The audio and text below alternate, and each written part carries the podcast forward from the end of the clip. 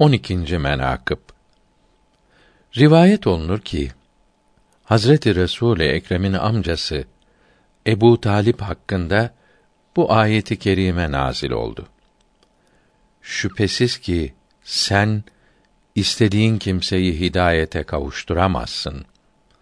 Velakin Allahü Teala dilediğini hidayete kavuşturur. Ebu Bekir Sıddık radıyallahu anh o mahalde hazır idi. Cebrail'den o da işitip o bir zaman kendinden geçti. Salibi şöyle demiştir: Hazreti Cebrail'den vahyi Ebu Bekir Sıddık'tan radıyallahu anh gayrı kimse işitmemiştir.